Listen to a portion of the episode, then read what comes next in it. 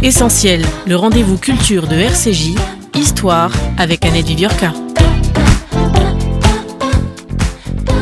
En souvenir de tous les juifs qui furent assassinés parce que juifs, les membres de ma famille, les habitants de Barnef, Baranov, mon shtetl natal de Galicie, les millions de martyrs de toutes les communes, de toutes les communautés anéanties. En souvenir de ce frère tzigane inconnu et des siens, ces libres natures d'artistes qui, marchant avec les juifs vers les chambres à gaz, leur adressent ces mots On écrira sur vous, mais qui se souviendra de nous Et à tous nos frères humains victimes de la catastrophe. Que leur mémoire soit bénie.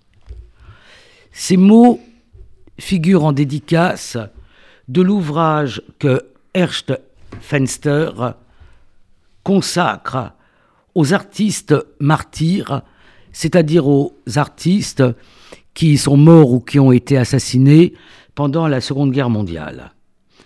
Pour parler de Fenster, Pascal Samuel, Pascal Samuel est conservatrice, c'est comme ça qu'on dit, conservatrice euh, du, patrimoine. Elle a en charge, hommage au musée d'art et d'histoire du judaïsme, les collections euh, d'art contemporain, moderne, moderne, et contemporain. Et euh, elle est la commissaire de deux expositions qui sont en lien l'une et l'autre.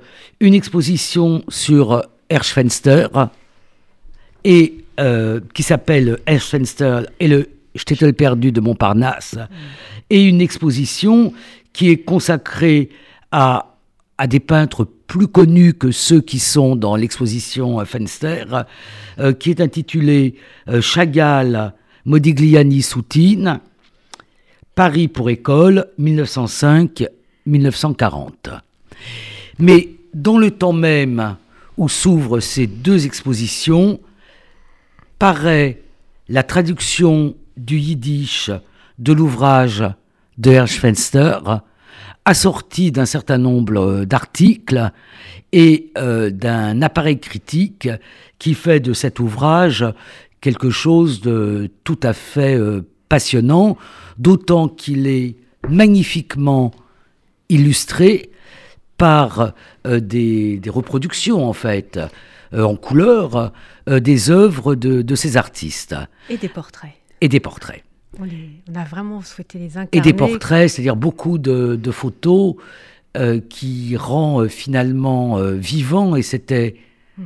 l'objectif de, de, Fenster, qui est tenu pas loin de 80 ans après. 70 ans après. 70 ans après. Voilà. Alors ma première Pile question. 70 ans, 51, 2021. 2021. Ma première question, c'est qui est Erschfenster alors, Erschfenster, né à Baranov, il le dit dans son introduction, Baranov, petit shtetl de Galicie, donc dans l'Empire austro-hongrois, ce qui va devenir ensuite la Pologne. Il naît en 1892. Il arrivera ensuite. Alors, ce qui est peut-être intéressant, parce que les recherches nous ont amené à apprendre que, par exemple, son père était sauveur, ce qui n'est pas neutre hmm. dans finalement euh, la carrière qui va être celle d'Erschfenster. Donc, il quitte. Euh, il fait des études à Vienne et puis. Euh, il décide de venir à Paris, euh, de compléter sa formation, de devenir professeur de français. C'est intéressant. Donc il maîtrise, on sait qu'il est polyglotte, qu'il maîtrise à la fois le polonais, l'allemand, le français. Euh, et il monte, avant d'arriver en France, d'ailleurs, il a monté jeune un club autour de un club de yiddishis. Donc il est extrêmement déjà attaché tout jeune à, à l'utilisation du yiddish comme langue artistique. Hein. Il va la défendre toute sa vie ensuite comme, comme journaliste. Il arrive à Paris en 1922, d'abord donc pour faire poursuivre sa formation. Il va finalement y rester. Il va travailler chez Chalomache, le grand écrivain. Il va à peu près travailler pour lui entre 1925 et 1931. Il va être son secrétaire. Et je pense que c'est probablement là qu'il va rencontrer euh, tout le réseau juif intellectuel euh, du Paris de ces, années 20. C'est là également, je pense qu'il va rencontrer beaucoup d'artistes, puisque Chalomache aussi est collectionneur. Et puis, euh, il va travailler donc pour la presse yiddish. Euh, pour faire court, arrive la guerre. Euh, lui va passer en zone libre. Il va être interné au camp de Mauriac. Il va y passer un an et demi. Il, va, y a une succession de, de, camps dans le centre de la France. Il arrive en 1943 à finalement sortir, à rejoindre Saint-Gervais-les-Bains. Et de Saint-Gervais, il passera clandestinement en Suisse. Et c'est quand il rentre à Paris en 1945, seulement d'ailleurs en octobre 1945. Hein, c'est très intéressant de voir que le retour n'a pas été euh, si facile. Hein. Hmm. Euh, quitter la Suisse, récupérer ses papiers d'identité, ça a été, on le voit dans le dossier administratif des archives suisses, toute une histoire. Il rentre à Paris, il recherche ses amis artistes, il le dit dans sa préface, je suis retourné à Montparnasse, j'ai cherché mes amis qui avaient survécu à la grande catastrophe. Et là, euh, il souhaite leur rendre hommage et il va consacrer donc six années de sa vie à faire une enquête sur les artistes disparus. Alors, vous, vous avez refait en quelque sorte euh, l'enquête. Euh, qu'est-ce qui vous a permis de retrouver l'histoire de ce livre et la façon dont il a été fabriqué? Alors, on avait la chance hommage, je crois que le déclencheur, ça a été ça. C'est-à-dire qu'on a la chance hommage d'avoir les archives du livre. Les archives nous ont été données donc par Ariel Finster, son, fils, qui vit aujourd'hui euh, au Canada. Et dans les archives qui nous avaient été données, on avait euh, des courriers, des témoignages, des notes qu'avait pris de Finster pour la réalisation de son livre, d'abord. Donc on comprenait quel a, quel a été son process de travail. Et puis on avait dans les archives son matériel d'impression c'est-à-dire qu'il avait gardé les plaques de photogravure, parce qu'il a toujours espéré que son livre pourrait être traduit dans une autre langue. Et donc tout ce matériel nous est arrivé. Et pour les plaques de photogravure, ça nous a été donné dans des boîtes à Matzot. Ça s'invente pas un truc pareil. on a encore conservé les, cartons avec euh, le matériel d'impression. Euh, dans ces boîtes Rosinski, ça c'était quand même la, la blague. Qui fabriquait toujours le meilleur fabricant de Matzot pour les Eshkanaz. voilà, ça, ça s'invente pas. Et alors ce qui était formidable, c'était de comprendre qu'il avait pour son livre, il a travaillé non pas en historien, non pas en archiviste, il a travaillé en journaliste. C'est-à-dire qu'il a demandé, il a collecté de l'information auprès des survivants et surtout, il a collecté de l'information auprès des artistes. Donc c'est un livre aussi où des artistes vous parlent de leurs copains artistes. Ça, ça, n'existe pas. Il y a que Vasari qui parle de ses euh, copains artistes. Oui, parce que les artistes aiment bien parler d'eux-mêmes en général. Oui, bah, et puis il y a le métier de critique d'art qui est là pour ça. Pour ça, oui. Mais c'est pour ça, son livre, il le dit dans son introduction, c'est je ne suis pas historien, je ne suis pas historien de l'art. C'est un livre qui vient du cœur. Voilà. Et c'est aussi pour ça qu'il le fait en, enfin, il le fait en yiddish, parce que c'est la langue artistique qu'il a choisie et qu'il a revendiquée. Euh, Alors tout ce, tout ce matériel, enfin une partie de ce matériel est exposé euh, au hommage avec la machine à écrire aussi. Alors on a un peu. Vous avez un peu Annette, triché. Annette, j'avoue, on a. Alors, mais vous avez présente... quand même une machine avec on, Alors on présente le process. Et alors le process, là, moi j'adore, c'est que on n'a pas Internet. Nous, on a travaillé aujourd'hui avec les bases de données, avec Internet. Lui, je pense qu'à la base de tout ce travail, il y a un petit carnet d'adresses. Et ce petit carnet, c'est ce petit carnet d'adresses, c'est le monde yiddish de l'après-guerre. Donc c'est Paris, New York, Buenos Aires, et c'est 400 entrées. Hmm rien que d'en parler, moi j'ai la chair de poule. Mm. On l'a numérisé, il est visible dans la vitrine. Mm. Ce que j'adorerais, c'est qu'on vienne me dire Ah tiens, c'est mon grand-père, ah tiens, c'est ma grand-mère. Euh, voilà, donc ça, dessine une cartographie mentale, je trouve, du monde juif. Et je crois qu'il reste, d'après, nous, nous n'en avons pas d'autres de carnet d'adresses des mm. années 50, comme ça, euh, vraiment de la sortie d'après-guerre. La Maison de la Culture Yiddish ne semble pas non plus en avoir d'autres. Donc je trouve qu'à partir de ce carnet d'adresses, on pourrait imaginer aussi plein de projets. C'est le début, c'est le commencement. On a, oui, le, euh, on va euh, continuer sur les sur les sources. Donc d'un côté, euh, vous avez tout le making of, on dirait, du, du livre qui est chez vous, hommage. Mais d'un autre côté, il y a aussi d'autres archives. Alors voilà, les archives ont été séparés en deux à la disparition euh, de Vivienne, la première, la fille aînée d'Erschfenster. Donc une partie hommage et une partie à la Maison de la Culture Yiddish. Alors comment s'est fait la, la, séparation entre les archives? On a L'hommage a plutôt eu le matériel lié au livre, et le reste des archives plus générales sur Fanster se trouve à la Maison de la Culture Yiddish. Mais cette séparation, elle s'est faite un peu dans l'urgence, donc c'était très intéressant de reprendre toute la matière et d'aller rechercher à la Maison de la Culture Yiddish qui pouvait être des compléments à ce que nous avions en âge. Parce que je crois que la Maison de la Culture Yiddish euh, vous a permis de, disposer hommage.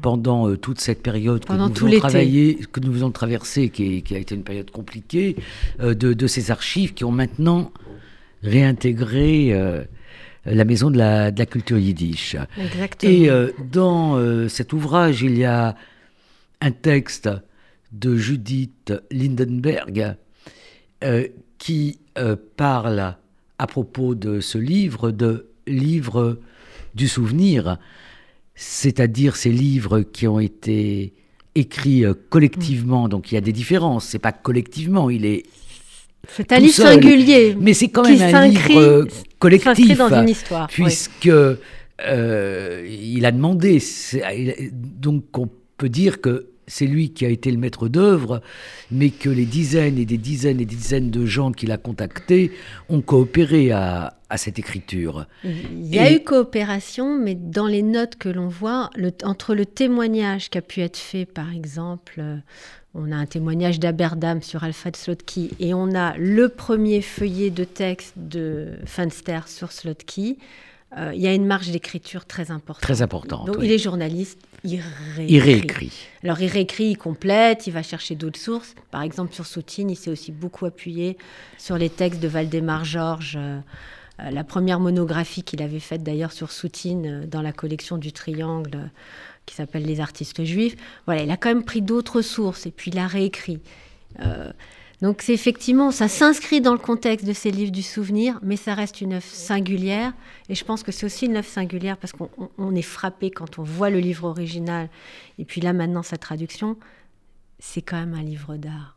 C'est-à-dire qu'il a voulu faire un, beau, livre. Hmm. Il a même sans moyens, il a soigné son objet. Il a été sollicité Chagall pour un, poème d'ouverture. Il a demandé à Arthur Un poème qui est magnifique. Et si vous me permettez, euh, dans l'exposition euh, Chagall, Soutine, Modigliani, c'est pas tout à fait l'ordre, mais bon, c'est pas très grave. Euh, la dernière salle qui fait finalement presque un pont entre l'exposition, mm. vous connaissez mieux que ça parce que vous êtes la commissaire des deux expositions, le poème de Chagall élu par Michel Sotowski en deux langues, c'est-à-dire en français. Ou même on devrait dire en yiddish. et en yiddish. Et, euh, il y a quelque chose de bouleversant. Et on peut aussi le lire, puisqu'en même temps, euh, il, est, il est lisible sur un, des murs du musée. Ça m'incite, euh, puisque vous évoquez Soutine, ça m'incite à, à, vous poser une question. Euh, quand on lit les 84 notices, qui sont de consistance très différente, certaines ont plusieurs pages, sont assorties d'un d'un texte, soit un texte nécrologique, soit euh, un texte de témoignage, soit un texte euh, d'exposition. et puis vous en avez d'autres qui ont quelques lignes et où Fenster euh, dit ben, j'ai pas réussi à en savoir plus. Et puis, je retourne à Soutine, et puis dans ces 84 artistes, tous n'ont pas été assassinés par les nazis. Un certain nombre d'entre eux sont morts euh, en, en, France. Un certain nombre d'ailleurs de la tuberculose, qui était quand même une maladie. Voilà. Est-ce que vous pouvez expliquer pourquoi Fenster met ces artistes morts aussi dans le. Enfin, dans un. Alors, oui, bah, nos artistes martyrs, ceux qui sont morts parce que juifs, hein, il le dit très bien dans son introduction. Alors Soutine, en effet, est malade, il a, il a un ulcère, et finalement, pendant cette guerre, il se soigne mal, voire il ne se hmm. soigne pas. Et le temps d'arriver à l'hôpital, il veut éviter les, les barrages à l'entrée de Paris, donc le taxi qu'il a emprunté. Euh, euh, mais, mais, beaucoup plus longtemps qu'il aurait dû le faire pour rejoindre Paris, et donc il n'est on peut penser, pas soigné à temps. Non pas que Soutine aurait vécu centenaire, parce qu'il était quand même bien malade depuis, depuis de nombreuses années, mais disons que sa fin de vie a peut-être été aussi écourtée par les conditions de la guerre. Puis c'est un être tourmenté, inquiet. Donc depuis 1940, euh,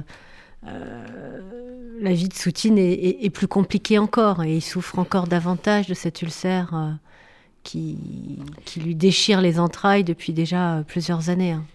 Le premier euh, par ordre alphabétique, si je ne m'abuse, non, c'est pas le premier par ordre alphabétique, je dis des sottises, mais un quand même des, des premiers, euh, lui aussi est mort en, en 40, avant même euh, l'occupation mm. de l'occupation de, de la France, Bieszynski. Oui, mais je pense qu'aussi, ça, enfin, ça rejoint un trait de son caractère. Il est très inclusif. Il a envie d'exclure personne.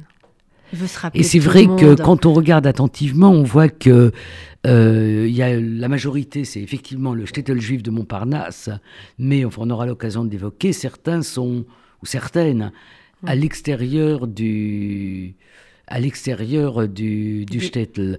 On va revenir à Soutine. Bon, moi j'ai le souvenir de l'énorme exposition Soutine à Chartres il y a beaucoup d'années. Euh, Soutine, Modigliani, euh, Chagall bien évidemment, euh, ce sont des, artistes euh, qui, ont une grande Ils ont marqué le notoriété, qui ont marqué le siècle. Et on est content de les voir hommage, mais ce sont des artistes qu'on a vus, qui sont dans les grandes collections de musées. Alors qu'est-ce qu'il est advenu de l'œuvre de la majorité des autres? Alors c'est oui. Alors peut-être quand même un mot. On est à la fois, enfin, moi, ce qui m'a beaucoup touché dans le travail de Funster, il est inclusif. Je voudrais juste revenir là-dessus parce que dans l'introduction, c'est un hommage aux 6 millions de juifs, mais c'est aussi un hommage aux Tziganes. Absolument. En 1951, enfin, la manière dont il tourne sa phrase est sublime. Absolument, qui est magnifique, oui. Il ne fait aucune hiérarchie entre les artistes. C'est un ordre alphabétique euh, pur et dur. C'est un ordre alphabétique qui est un peu compliqué pour le lecteur français parce que c'est le yiddish et donc l'alphabet euh, voilà, hébraïque. comment dire? Par respect de l'ouvrage, l'ouvrage se présente avec quelques textes d'introduction en avant et puis quelques notes après, mais l'ouvrage est tel qu'il traduit en français, tel qu'il est ou tel que Finster l'a fait. Voilà, il y avait de la part de Juliette Braillon, la directrice d'édition, vraiment la, volonté de respecter cette mémoire euh, de Finster. Et donc, pas d'hierarchie entre les artistes, les grands, les petits. Même quand on a trouvé peu de choses, on ne sait rien. Et ce qui est très beau, c'est on sent dans son texte d'introduction, il a conscience de la place de l'artiste dans la société. L'artiste, c'est celui qui doit faire une œuvre, qui doit laisser derrière lui une œuvre. Certains ont eu l'opportunité de faire œuvre, Soutine nous laisse une œuvre. D'autres auraient dû être des artistes, peut-être des grands artistes. L'histoire les a emportés. Ils n'ont pas eu le temps de faire œuvre on sent que Finster, ça le déchire. Ont fait œuvre et il ne reste rien de cette œuvre. voilà, et les ateliers ont été détruits. Alors on pense bien sûr à Freundlich. Il, hmm. consacre un très beau chapitre à Freundlich.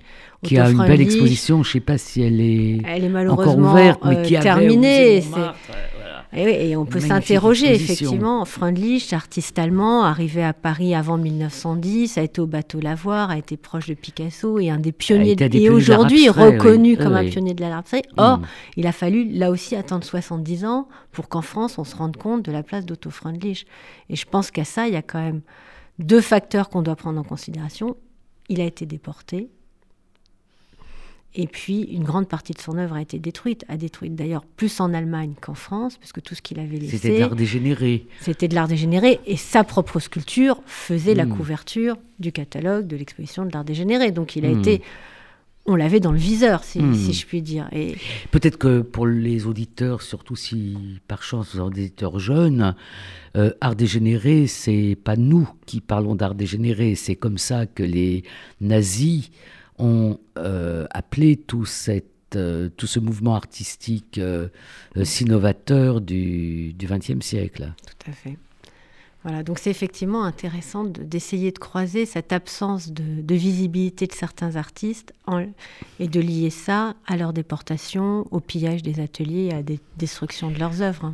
Et j'ai envie de dire aussi à la destruction de, de leur famille, parce qu'une des chances de Fenster, c'est que sa fille et son fils ont préservé et sa femme. Et sa femme ont, préservé, alors que pour certains d'entre eux, il n'y a plus de... Il n'y a plus personne, pour, s'occuper de l'œuvre. Et quand il n'y a personne pour s'occuper de l'œuvre, si l'œuvre n'est pas déjà bien inscrite, ça devient très, très compliqué. Alors, on va rester quelques minutes encore sur l'œuvre. Comment vous voyez votre rôle? Alors, le vôtre et, celui du mage, globalement l'équipe, euh, euh, pour euh, continuer finalement l'œuvre de, de Fenster et préserver ce que vous pouvez préserver enfin, ou retrouver en matière d'art. là, je parle des œuvres de ces artistes. Hmm. Alors, peut-être juste un, mot sur, le travail d'équipe, c'est-à-dire que la traduction de ce livre, effectivement, est partie du travail de recherche sur Paris pour école, où en travaillant sur ce sujet, j'ai découvert, moi qui arrivais au mage depuis très peu de temps, j'ai découvert ce poème de Chagall sublime, et puis en tirant le fil, j'ai compris qu'il y avait tout un monde derrière, qu'il y avait tout un livre, tout un monde, d'ailleurs qui m'était difficilement accessible, puisque moi je ne parle pas le yiddish. Et donc avec Juliette Braillon, responsable des éditions, et Judith Lindenberg, responsable des archives. Lindenberg, il faut dire que c'est une bonne yiddishiste. Exactement. Et qu'elle est aux archives, euh, enfin au centre de documentation. Et puis euh, à quel je joins Rachel Koskas qui travaille avec elle. On, a donc euh, ressorti l'ensemble des archives. Et donc c'est ces archives qui viennent nourrir nos projets d'exposition. Enfin, qui viennent nourrir ce projet d'exposition. Et c'est vrai que dans nos métiers, c'est bon, voilà, ça a été un moment pour nous toutes merveilleux de se replonger et de se nourrir, euh, parce qu'on a toutes entendu le murmure de Finster. Enfin, hmm. voilà, c'est rare qu'on puisse faire. C'est une exposition qui n'est pas une exposition Beaux-Arts, l'exposition Erchanter, le Stettel des artistes de Montparnasse, parce qu'elle est, elle est, elle est bien plus que ça. Voilà, elle s'est nourrie de tout ce qui était là finalement, qui avait été indexé, répertorié par Rachel, mis en ligne, mais qu'on n'avait finalement pas euh, exploité dans la mesure où on n'avait pas tout mis bout à bout et compris l'articulation euh, des documents. Mais Pascal Samuel, je vais reposer ma question, que vous n'avez pas tout à fait répondu, qui est, euh, voilà, vous, vous, vous, vous faites réémerger tout un monde qui est à la fois un monde j'ai envie de dire sociologique, enfin qui est ces, ces juifs pour la plupart immigrés, pour la plupart vivant dans la misère et euh, dont la vie a été dédiée à leur œuvre. Est-ce que vous avez des projets pour les œuvres de ces artistes? Alors, tout d'abord, ça a été des projets d'acquisition. Oui. C'est-à-dire que depuis qu'on travaille euh, sur ce sujet des artistes de l'école de Paris et des artistes du livre de Finster, on a eu l'occasion de faire des acquisitions. Par exemple, on a on, a des, enfin c'est des hasards incroyables, des coïncidences euh, euh, merveilleuses, et passé en vente publique il y a quelques mois le tableau qui a été reproduit dans le Fenster d'Ari Arkady Lochakov, un artiste dont aucune d'entre nous n'avait entendu parler, qui n'avait finalement pas plus laissé de traces. Alors évidemment, quand on recherche, on le retrouve, Salon des indépendants, Salon d'automne, exposition dans des galeries, et puis après la guerre, pas de famille, plus rien. Silence radio, L'œuvre ne vaut rien, donc elle est pas revendue. Les familles, les enfin les personnes qui en avaient les gars. L'œuvre sort et c'est pas n'importe quelle œuvre qui sort parce que je ne l'aurais peut-être même pas vu. C'est que hmm. c'est le tableau reproduit en noir et blanc dans le Funster qui n'était jamais passé en vente publique. Donc ça c'est génial. Il est dans l'exposition. Il est dans l'exposition. Ah bah, je vais retourner pour la troisième fois. Et il représente le poète David Knut qui est ah en plus David voilà, Knut qui est, ah, un des grands personnages de la, communauté juive. et de la résistance juive de, de, l'armée juive. Des projets d'acquisition ah oui, donc je vois lequel. Voilà. Des projets d'acquisition. Ça, va, ça nous permet également d'avoir des dons qui nous sont proposés d'artistes qui sont dans le livre et ça, c'est merveilleux parce que c'est des acquisitions qui, viennent à nous suite au travail qui a été réalisé. Vous pouvez nous, nous donner des, des exemples C'est en cours. Voilà, c'est en cours tant que les choses ne sont pas rentrées. Vous savez que les, les, procédures d'acquisition dans les musées sont un peu longues. Nous sommes ouais, musée de France, on doit passer, on doit demander les autorisations au, au, service de l'État. C'est un long, long processus. D'ailleurs, c'est la semaine prochaine que je dois passer en, en commission. Donc voilà. Et puis surtout, moi, ce que j'espère, c'est qu'avec ce livre, il y a des jeunes chercheurs, des jeunes étudiants qui vont s'en saisir et qui vont aller chercher plus loin encore. C'est euh, euh, c'est vraiment une mine. Euh, on, on, on, voit mille sujets. Au moins 84. Exemple, 84 sujets. Donc les monographies, bien évidemment. Mais par exemple, beaucoup de ces, de ces artistes qui, à mon avis, avaient la, ont été russes, ont été internés apparemment au camp de Compiègne où ils ont beaucoup dessiné. Donc, euh, bah, il y a tous ces dessins euh, du, camp de Compiègne. David Brennan. Voilà, oui.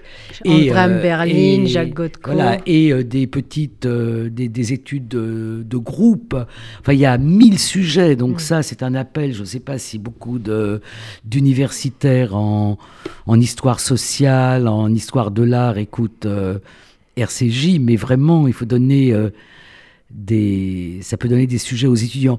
On va faire un tout petit pas de côté parce qu'il y a une artiste qui ne figure pas dans ce livre, mais qui appartient au même groupe, euh, tout simplement parce qu'elle n'est pas décédée pendant la guerre, ce qui n'a pas empêché sa vie d'avoir un, d'être une vie euh, très tragique. Et je crois que vous faites une exposition qui est, qui est, qui lui est dédiée. Alors, on parle d'Esther Carp. Absolument, vous avez deviné. oui, voilà. Alors, c'est marrant parce que on, cherche, mais aussi on a un peu parfois l'impression que c'est un peu les artistes qui nous trouvent. C'est-à-dire qu'Esther Carp, effectivement, n'est pas dans le livre de Finster. Euh, néanmoins, c'est une artiste active à Paris dans l'entre-deux-guerres. Elle passe une partie de la guerre euh, en hôpital psychiatrique. C'est pour ça, d'ailleurs, je pense qu'elle arrive à échapper euh, à son... Elle n'est pas arrêtée. Elle, elle survit et puis elle continue de peindre après-guerre, mais bon, les difficultés psychiatriques qu'elle rencontre euh, vont, l'amener de nouveau à, être hospitalisée, et là pour un temps long, euh, très long cette fois, jusqu'à son décès. Effectivement, on la retrouve euh, dans les archives d'Archfenster. C'est ça qui est aussi très joli, c'est qu'elle était dans son carnet d'adresses et que dans la collection de la famille Fenster, aujourd'hui conservée à Montréal chez Ariel, il y a des œuvres anciennes d'Esther Carp. Voilà. Et puis, des hasards, parce qu'il n'y a pas, a pas d'autre mot, on, on, nous a donné récemment une petite boîte à chaussures qui contient une partie des archives d'Esther Carp. Qui sont des correspondances Qui sont des correspondances en yiddish, mais aussi euh, des factures, mais aussi euh, euh, sa paperasse administrative avec les impôts, elle n'avait pas l'air d'y prêter trop attention, tout était conservé, gardé. Elle avait une phobie administrative. Faut croire, voilà. Et puis euh, quelques photographies également qu'avait fait Marc Vaux, qui était le grand photographe de Montparnasse. Euh, qui elle a été l'artiste la, plus photographiée par Marc Vaux, ce qu'on a du mal à expliquer, peut-être parce qu'elle lui a donné un coup de main. Moi, j'aimerais croire à cette hypothèse. Je crois pas trop à une histoire d'amour, mais je crois plutôt à l'hypothèse qu'étant fille de photographe, elle a dû un peu se servir du matériel. Mmh.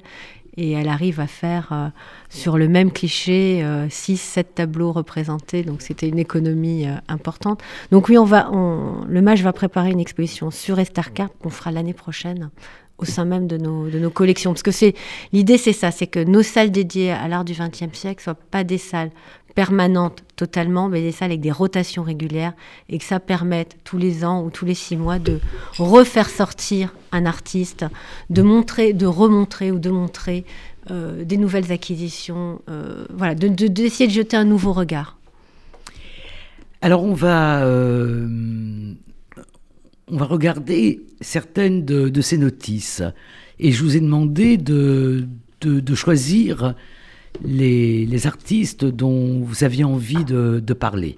Enfin, vous, auriez eu envie de parler des 84, mais d'en choisir quand même. Euh, Alors, le, premier, c'est le cercle rapproché. Parce que euh, Finter n'a pas connu ces 84 artistes, mais il en a quand même bien connu quelques-uns. Et parmi euh, les artistes qui lui étaient très proches, bah, par exemple, on a Jacob Machnik, qui naît en 1905 à Lodz, en Pologne, et qui est le grand copain. Alors quand je dis le grand copain, c'est-à-dire qu'on le retrouve sur les photos euh, des dîners qui ont pu être prises chez Fenster en 38, puis après on en reparlera peut-être au, coin, au foyer amical en 1939. Et puis Fenster et Jacob Machnik étaient partis en 37 en Pologne pour une grande campagne, on pourrait dire ethnographique. Euh, ils avaient le projet de faire un livre ensemble sur les anciennes synagogues de Pologne. Ils avaient l'intuition déjà que ce patrimoine allait disparaître. Euh, Jacob Machnik voulait le, le dessiner, le peindre. Aussi de Vichniac. Euh, une très belle exposition. Et euh, bon, c'était une entreprise communautaire. Euh, organisée, pensée. Mais pratiquement toutes les photos qui servent à illustrer la, la vie juive de Pologne dans les années 30 sont les photos de, de Vichniac. Donc c'est un peu le même mouvement, sauf qu'ils le font euh, tous les deux. Ils le font tous les deux en 37. Euh, ils ont le projet de faire un livre, mais là, je pense qu'aussi probablement ils n'ont pas trouvé euh, les moyens de, le financer. Et, ce qui était intéressant, en tout cas pour nous, hommage, c'est qu'on avait reçu en don déjà il y a quelques années un ensemble de petits dessins de Machnik, de Jacob Machnik, représentant une partie de ces monuments polonais. Donc on, pouvait comme ça retracer aussi euh, par où il était passé, euh, quels monuments ils avaient vus. Et donc dans la notice que Fenster consacre à Machnik, il peut parler vraiment de l'homme avec le cœur, il peut parler de l'homme qu'il a connu. Euh, à la fois, il en parle sur le, mode personnel et puis également, il peut parler de, de son travail parce qu'il l'a suivi de près. Ils ont ils ont été vraiment des compagnons. Ils ont fait un bout de chemin euh, ensemble. Et puis, dans les archives euh, conservées à la Maison de la Culture Yiddish, on a donc des échanges de lettres en 1940, 1941 et 1942 entre Finster et Machnik. Et quand euh, Finster va quitter, va réussir à avoir une autorisation de sortie du, du camp d'internement où il se trouve, il va passer dans la clandestinité, il va prendre des faux papiers, il va rejoindre les Pyrénées et qui y retrouve les Machnik. Donc il y a, un lien très fort entre les, deux familles. Et, ça, on le perçoit dans la notice parce qu'effectivement, la notice est riche, abondante, très personnelle, alors qu'il y a des notices qui sont plus exhaustives, plus froides, où il y a beaucoup plus de distance entre, entre l'écrivain et, l'artiste dont il parle. Et alors, pour illustrer l'œuvre de Machnik, vous avez beaucoup de. En dehors des dessins de synagogue, est-ce que vous avez au musée des, des œuvres de Machnik?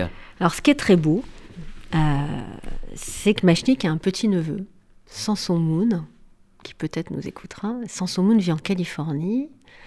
Et euh, il, a dédié, il a dédié ses 20 ou 30 dernières années à rechercher les œuvres de son un professeur de médecine à UCLA, à la grande université de de Californie, de Los Angeles. son temps libre, il le passe à rechercher les œuvres de son oncle et à faire un site internet. Et donc quand on lui a parlé du projet, il a été extrêmement emballé. Il m'a dit, Pascal, c'est tout ce que vous voulez, je vous envoie, dites-moi ce que vous voulez, je vous envoie. Voilà, donc il a eu la gentillesse de nous prêter à la fois un autoportrait de Machnik et puis un portrait de Volvievorka. Alors bon, je vais le dire, que Volvievorka et mon grand-père, qui était euh, un écrivain euh, yiddish, euh, journaliste, et que dans la correspondance de Fenster à la Maison de la Culture Yiddish, il y a aussi des correspondances, enfin des lettres de Wolf Vieviorka. Et effectivement, leurs routes se sont croisées. Ce portrait, je suis un peu ému, c'est un portrait qui est tellement bouleversant et puis on peut pas s'empêcher, quand c'est sa famille, de retrouver euh, le front de mon frère aîné, enfin de retrouver des, de retrouver des signes euh, physiques de, de la famille. Mais euh, en même temps, Machnik se retrouve à Montauban ou à Toulouse, 40-41, avec Wolf Vieviorka. Et à mon avis, après la rencontre euh, à Sarp, dans, les Pyrénées, euh, il fait ce qu'ont fait beaucoup, beaucoup, beaucoup de juifs, euh, immigrés ou pas immigrés. il se retrouve à Nice, dans, dans la zone italienne. Il habitait boulevard de la Madeleine à Nice.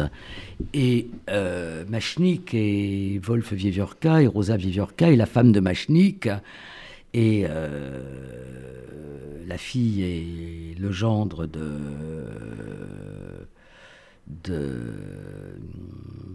de Viviorca ont été déportés par le même convoi, le convoi 61, qui est aussi le convoi d'Arnaud Klarsfeld, le père de, de Serge Klarsfeld. Donc, euh, on, on, voit tous ces liens qui sont tissés entre, parfois j'ai envie de dire, des peintres yiddish. Mais euh, la peinture n'est pas une... Euh, hmm. Enfin, le langage de la peinture est autre. Mais euh, ce sont malgré tout ces peintres et ça, ça a créé une société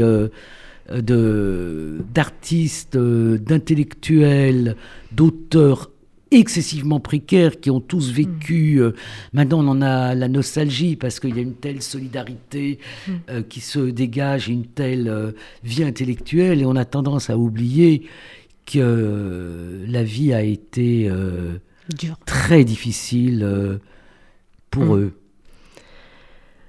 Oui, et quand, quand j'ai travaillé sur l'exposition Paris pour école, hein, j'avais euh, j'avais cette intuition hein, de. On parlait yiddish sur le trottoir à Montparnasse, mais je trouvais pas. Mm. Je trouvais pas la matière pour le dire. Mm. Alors après, dans les années 20, il y a des publications magnifiques, Radiasra, tout ça, mais je trouvais pas euh, le murmure. Et ce murmure-là, il, est dans le livre de Finster. On comprend que dans les ateliers de Montparnasse, dans les troquets, les bistrots sur le trottoir, on On parle yiddish. yiddish. Ça se sent, enfin, Ouais. on le comprend. Et puis en plus, Finster est précis, il nous, il nous dit où, où l'artiste vit. Donc on peut faire vraiment la vit, cartographie. Le café qu'il fréquente, Ah oui. si c'est le dôme ou la On rotonde. a toute la géographie Oui. yi- yiddish, du Ouais, monde yiddish, de, ce de monde ces années intellectuel, 30. hein. Parce qu'ils ne vivent pas. euh, Enfin, certains vivent près, ont leur atelier, euh, je pense. à- 14e, à Radna 15e. Kowalska, par exemple, Mm. qui a l'atelier euh, pas très loin de, qui habite pas très loin de Montparnasse, mais beaucoup d'entre eux vivent autour de la place de la République ou, ou ailleurs, quoi. Alors le, Je voudrais juste dire un mot, un mot très beau, si vous me permettez, parce qu'on parle de Machnik, après on va Ouais. peut-être le quitter. Dans, dans les archives de la Maison de la Culture Yiddish, dans ce qu'on on montre dans l'exposition, par exemple, il y a une lettre magnifique qui est envoyée, euh, ça doit être une lettre de 42, j'ai plus le, le- le mois en tête, euh, où Sonia Machnik écrit à, à Finster, et elle lui dit... euh, je n'ai pas reçu tes lettres, donc on comprend qu'il y a une correspondance quand même Mm. euh, abondante. J'ai pas reçu tes dernières lettres, c'est probablement parce que tu m'as écrit en yiddish.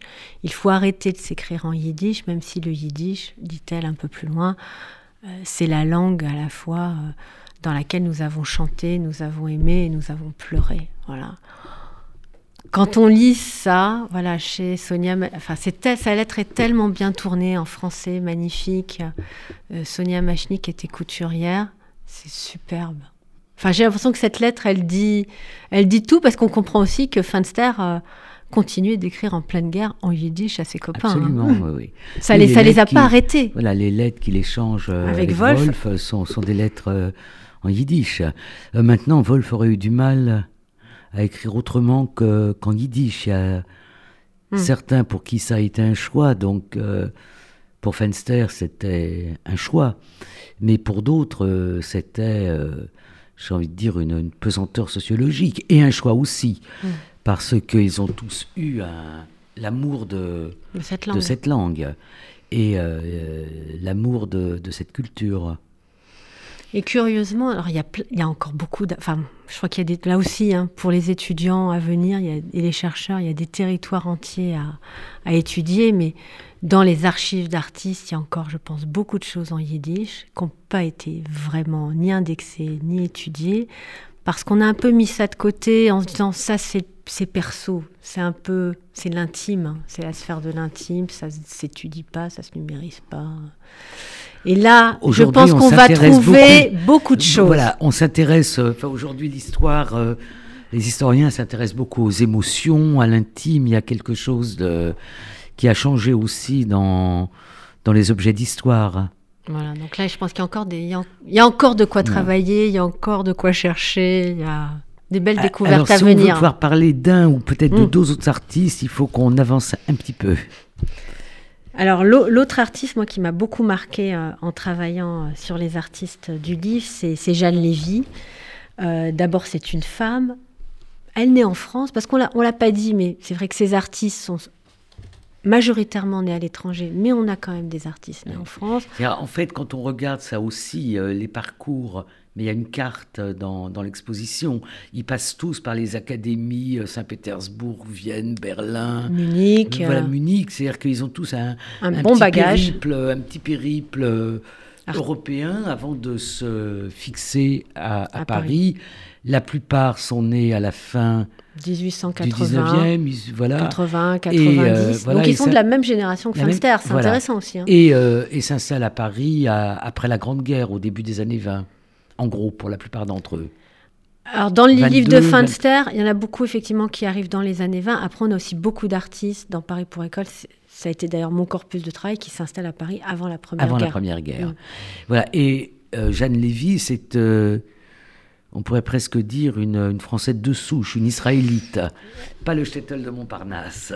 Oui, alors israélite, peut-être pas, parce que je pense que ses parents à elle sont arrivés euh, en France euh, euh, venant d'Allemagne, il, me semble. Et alors, Jeanne Lévy, alors on, on la connaît quand on entend en dehors du livre, si vous voulez, parce qu'elle a été peinte sur céramique à la manufacture de Sèvres. Donc à Sèvres, parfaitement représentée, indexée. On a même son dossier administratif. Hein. On sait quand hmm. elle a, après les lois anti-juives, elle a dû donc cesser ses activités. Elle a été euh, même, euh, comment on appelle ça, réintégrée. Euh, euh, après sa mort dans l'administration. Enfin, il y a tout un dossier administratif mmh. qui, la, qui, la, concerne. Mais à travers le livre, on a pu euh, découvrir ce que moi j'ignorais complètement, c'est-à-dire son travail de peintre. Mmh. Au-delà de la peinture sur céramique.